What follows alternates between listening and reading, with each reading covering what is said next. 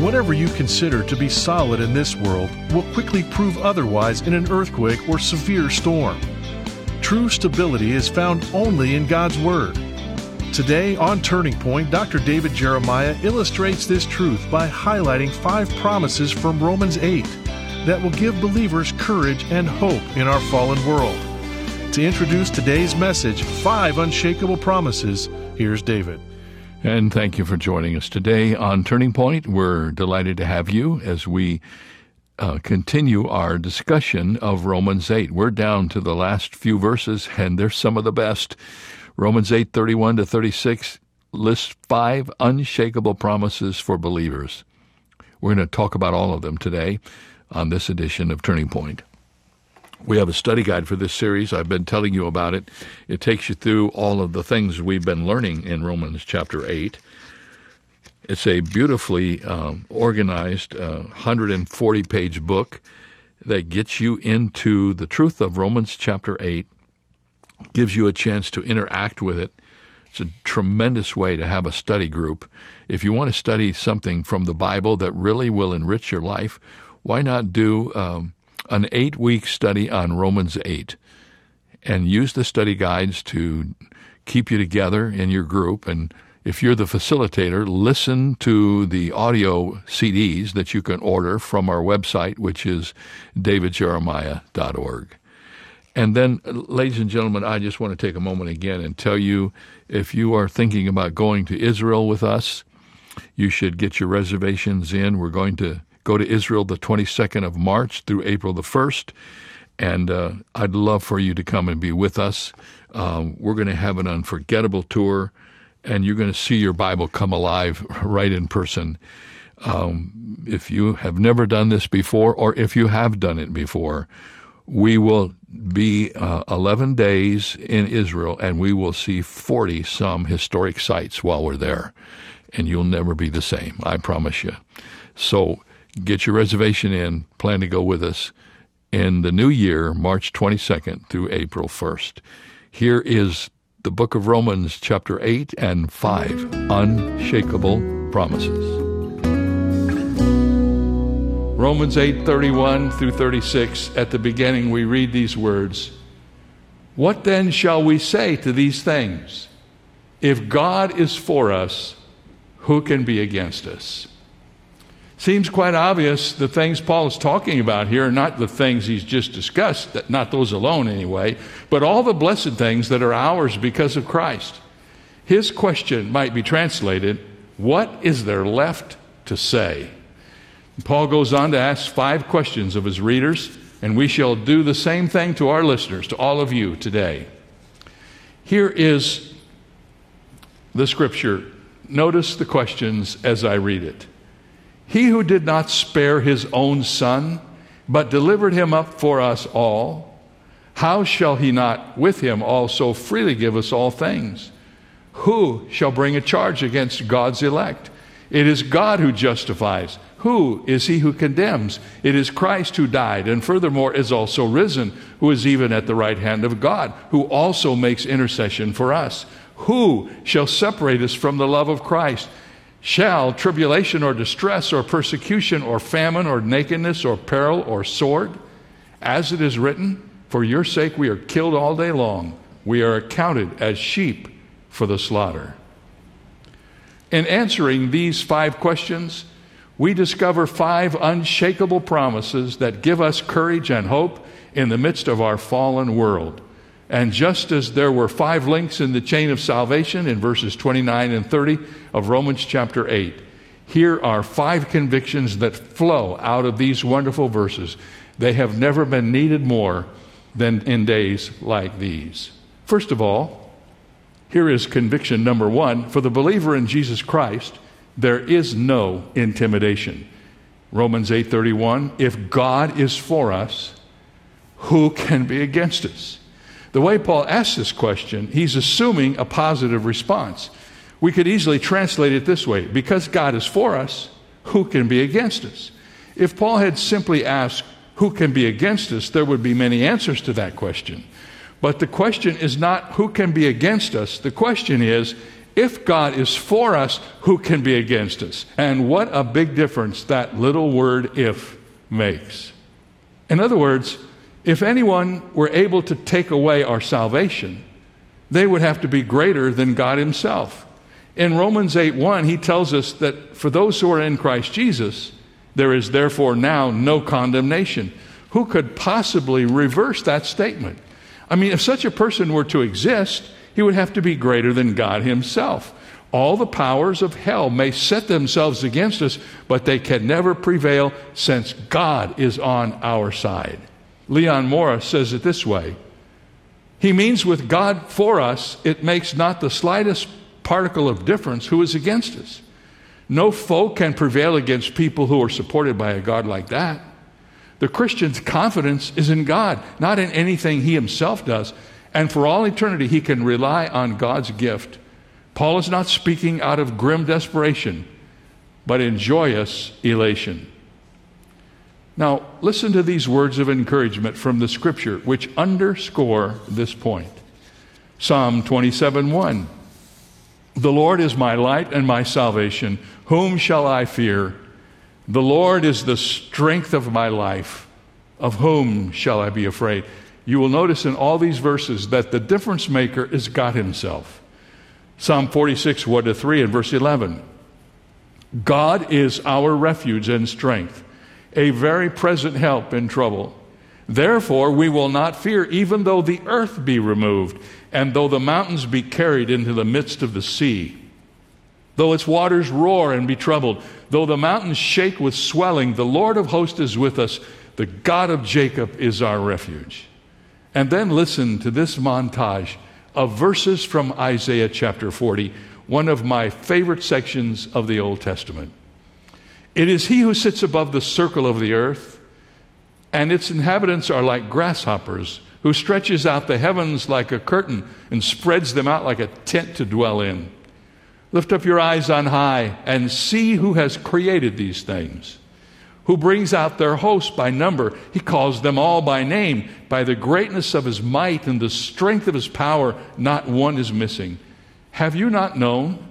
Have you not heard? The everlasting God, the Lord, the creator of the ends of the earth, neither faints nor is weary. His understanding is unsearchable.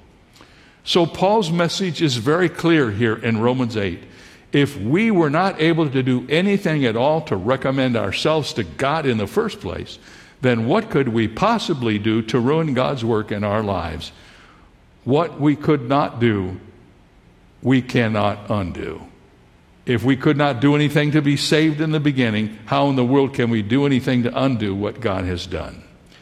But somebody may ask, could God take away our salvation? Since He did it, could He undo it? And Paul's answer to that question is powerful. If God did not spare His own Son in order to bring us eternal life, then would He allow His sacrifice to go for nothing? Would God do less for His children than He did for His enemies? Would he do less for us after we're saved than he did for us before we were saved?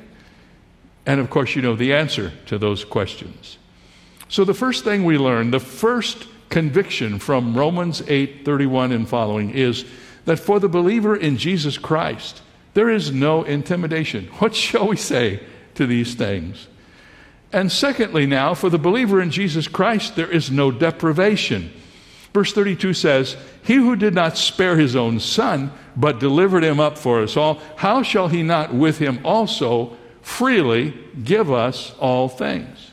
Now, I know that most of you have read this verse many times, and it's easy for us to take for granted the truth that it contains. But think for a moment about this thought God did not spare his own son, but gave him up for us all. God the judge, has a son, an only son, very precious to him. That son never committed any sin. In all that he did, he was ever pleasing to his Father. Yet on this precious and beloved Son, God now pronounces the sentence we deserved. It is a sentence immeasurable in its severity, and it is carried out in its every detail. He, the Son, fully bore that horrendous curse he drank the cup of unspeakable agony to the very last drop. That bitter cup Love drank it up. It's empty now for me. And so we read in Ephesians chapter 1 Blessed be the God and Father of our Lord Jesus Christ, who has blessed us with every spiritual blessing in the heavenly places in Christ. For the believer in Jesus Christ, there is no intimidation. And for the believer in Jesus Christ, there is no deprivation. Notice, thirdly, for the believer in Jesus Christ, there is no accusation. Romans 8:33 asks this question. Question number 3. Who will bring a charge against God's elect? It is God who justifies. In the last book of the Bible, we are told that Satan is the accuser of the brethren. But even though the world and Satan are always bringing charges against God's people, those charges cannot stick because the one who justifies is also the one who is the judge. Marcus Rainsford does away with every possibility of condemnation when he writes There is no ground for condemnation since Christ has suffered the penalty. There is no law to condemn us since we are not under the law but under grace. There is no tribunal for judgment since ours is now a throne of grace, not a judgment. And above all, there is no judge to sentence because God Himself, the only judge, is also our justifier. Little boy was shooting rocks with his slingshot. He never hit his target, and as he returned to Grandma's backyard, he spied her pet duck. On impulse, he took aim and let fly, and the stone hit the duck and killed the duck. And the boy panicked and hid the bird in the woodpile, only to look up and see his sister watching him. After lunch that day, Grandma told Sally to help with the dishes. Sally responded, Johnny told me he wanted to help in the kitchen today, didn't you, Johnny? And she whispered to him, Remember the duck? So Johnny did the dishes. What choice did he have for the next several weeks? He was at the sink often, sometimes for his duty, sometimes for his sin. Remember the duck? Sally would whisper when he objected. So weary of the chore, he decided finally that any punishment would be better than washing all these dishes. So he confessed to killing the duck. I know Johnny, his grandma said, giving a big hug. I was standing at the window and I saw the whole thing. Because I love you, I forgave you, and I wondered how long you would let Sally make a slave out of you. What a story and what an illustration. Johnny had been listening to the words of his accuser and had become enslaved by his words. More than a few of God's children have had the same experience. Paul reminds us that for us who have been freed from the death of Christ, there can never again be a valid accusation against us. The devil is the great accuser, but his accusations never stick because in heaven we have an advocate with the Father, Jesus Christ. He literally is our lawyer. He's never lost a case. He represents us before the Father. So let's just review. For the believer in Jesus Christ, there is no intimidation. And for the believer in Jesus Christ, there is no deprivation. And thirdly, for the believer in Jesus Christ, there is no accusation. Now we come to number four, which is an echo of something we've already studied. For the believer in Jesus Christ, there is no condemnation. Notice verse 34. Who is he who condemns? It is Christ who died, and furthermore is also risen, who is even at the right hand of God, who makes intercession for us. Now comes this question Is there anyone to condemn us? And the answer is no. As believers, we have a fourfold protection in Christ. Watch carefully as we bring these things together. First of all, we are protected by Christ's crucifixion. This verse says that Christ died. Christ died on the cross and took for us the condemnation that we deserved. We cannot be condemned because he's already been condemned in our behalf. And Galatians 3:13 says this, Christ has redeemed us from the curse of the law having become a curse for us, for it is written, Cursed is everyone who hangs on a tree. We cannot be condemned because Christ was condemned in our place. We are protected by his crucifixion. Notice number two, we are protected by his resurrection. And the scripture says, and furthermore, he is also risen. You see, friends, when Jesus Christ came back from the grave, he proved his victory over sin and over death. And it is not just the fact that he rose from the dead, but that he was raised from the dead by the Father. This demonstrates that the Father was satisfied with the sacrifice of his Son as the only basis for our justification. His resurrection is the proof of our justification. So we're protected by his crucifixion, we're protected by his resurrection. Thirdly, we're protected by his exaltation who is even at the right hand of God, says Paul in Romans 8. He is even now at the right hand of God. The exaltation of Jesus Christ to the right hand of God the Father symbolizes the honor, power, and authority given to him as a reward for fully accomplishing his work. Philippians 2 8 and 9 wraps all of this up in a couple of verses here in Philippians. He humbled himself and became obedient to the point of death, even the death of the cross. Therefore, God also has highly exalted him and given him the name which is above every name. Did you know that in the Old Testament temple, there was never any seats in the temple because the work of the priests in dealing with sin was never done? They could never sit down, they worked nonstop. But here we are told that when Christ was exalted, he sat down. The work is done. There will never again be a need for sacrifice for sin. I like to tell people Jesus did not sit down because he was tired. He sat down because he was finished. And Romans tells us that.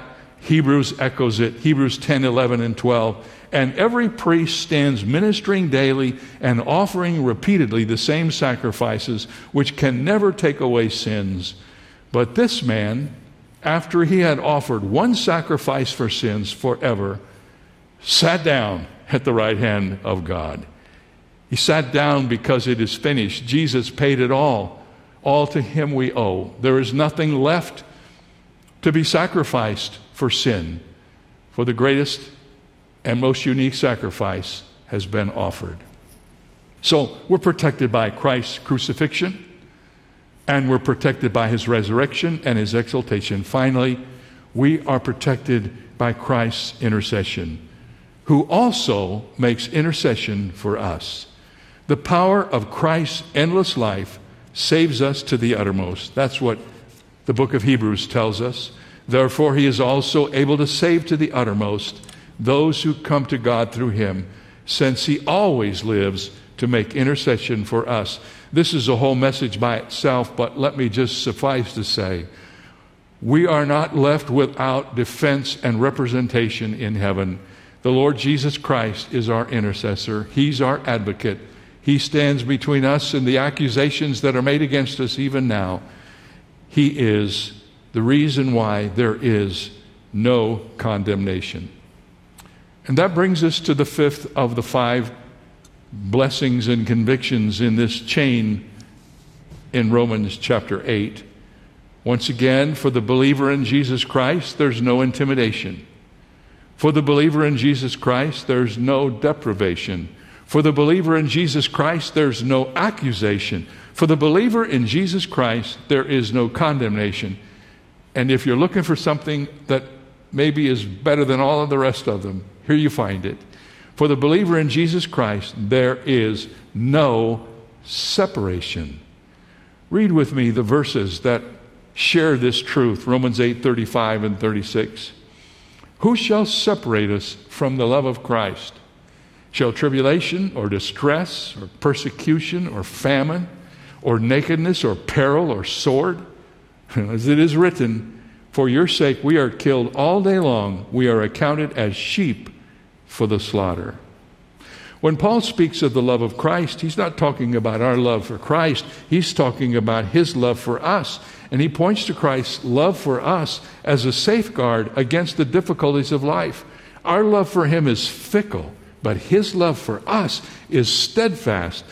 1 John 4 9 and 10 puts it this way In this, the love of God was manifested toward us, that God has sent his only begotten Son into the world that we might live through him.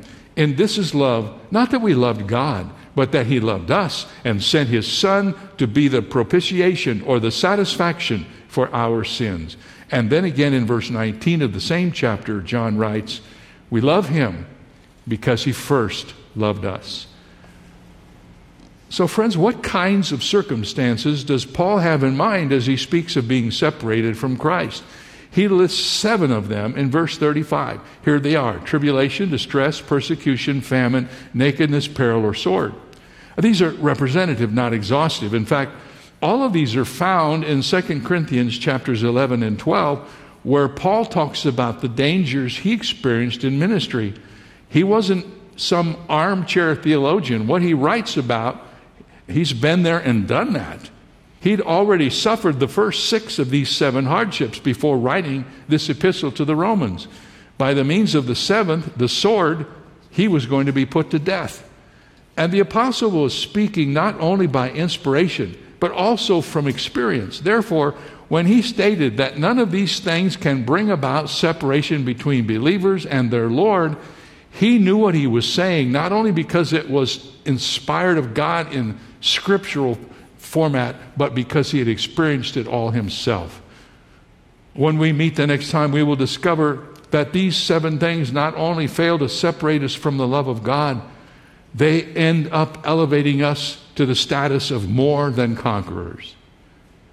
The great apostle ends this section of Romans 8 with a quote from the Old Testament.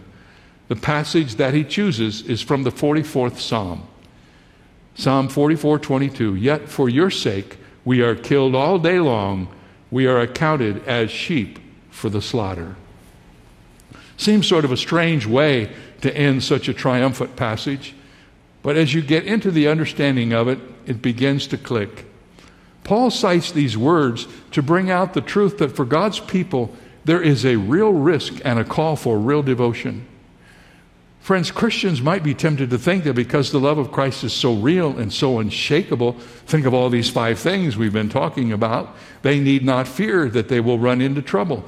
But Scripture shows us that while the love is sure, so are the troubles. For the sake of God, we face death all day long. Actually, Paul says something stronger than this. He says, We are being killed all day long. It is real, it is not imaginary, this peril that Christians face. And some of us are beginning to notice that it's heating up here in America. It's heating up in places where we never dreamed we'd ever see it. What an incredible thing that, in the light of all of the challenges we face, are resting these promises. For those who are in Christ Jesus, no matter what's going on in your life, listen carefully. There's no intimidation. What shall we say to these things? There's no deprivation. If he would give his own son, what would he leave out? There's no accusation. Who can accuse you when God is the one against whom the accusations are being offered? And there is no condemnation. Remember what we learned earlier. There is therefore now no condemnation to those who are in Christ Jesus, and there is no separation. Who shall separate us from our God? The sovereign grace of Almighty God is surely something in which the believer rejoices. God is for us. What a privilege, what a joy it is to be a follower of Jesus Christ and to be the recipient of all of these great encouragements from the book of Romans, Romans chapter 8, the greatest chapter in the Bible. And I trust that it's spoken to your heart today, no matter what's going on in your life.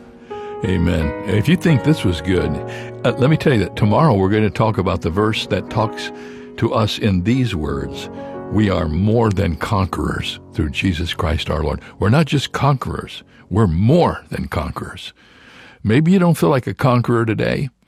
And there are many days when all of us don't feel like conquerors. Well, tomorrow we're going to learn the principle of being more than a conqueror, and I hope you'll join us for the Friday edition of Turning Point as we conclude our study in the eighth chapter of Romans.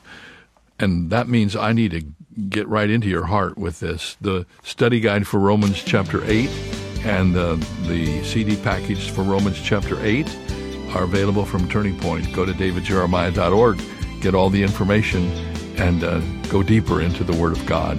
We'll see you tomorrow here on this good station.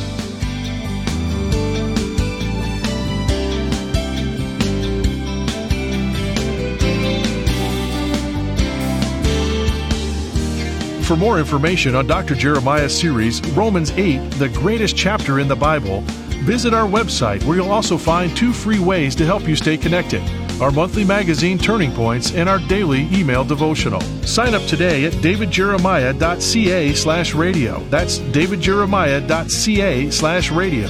Or call us at 800 946 4300. Ask for your copy of Romans, the written word journal designed by David to help you know God's Word more deeply by writing the book of Romans in your own hand. It's yours for a gift of any amount. You can also purchase the Jeremiah Study Bible in English Standard, New International, and New King James versions, available in your choice of handsome cover options. Get all the details when you visit our website, davidjeremiah.ca/radio. This is David Michael Jeremiah. Join us tomorrow as we conclude the series Romans 8 here on Turning Point with Dr. David Jeremiah.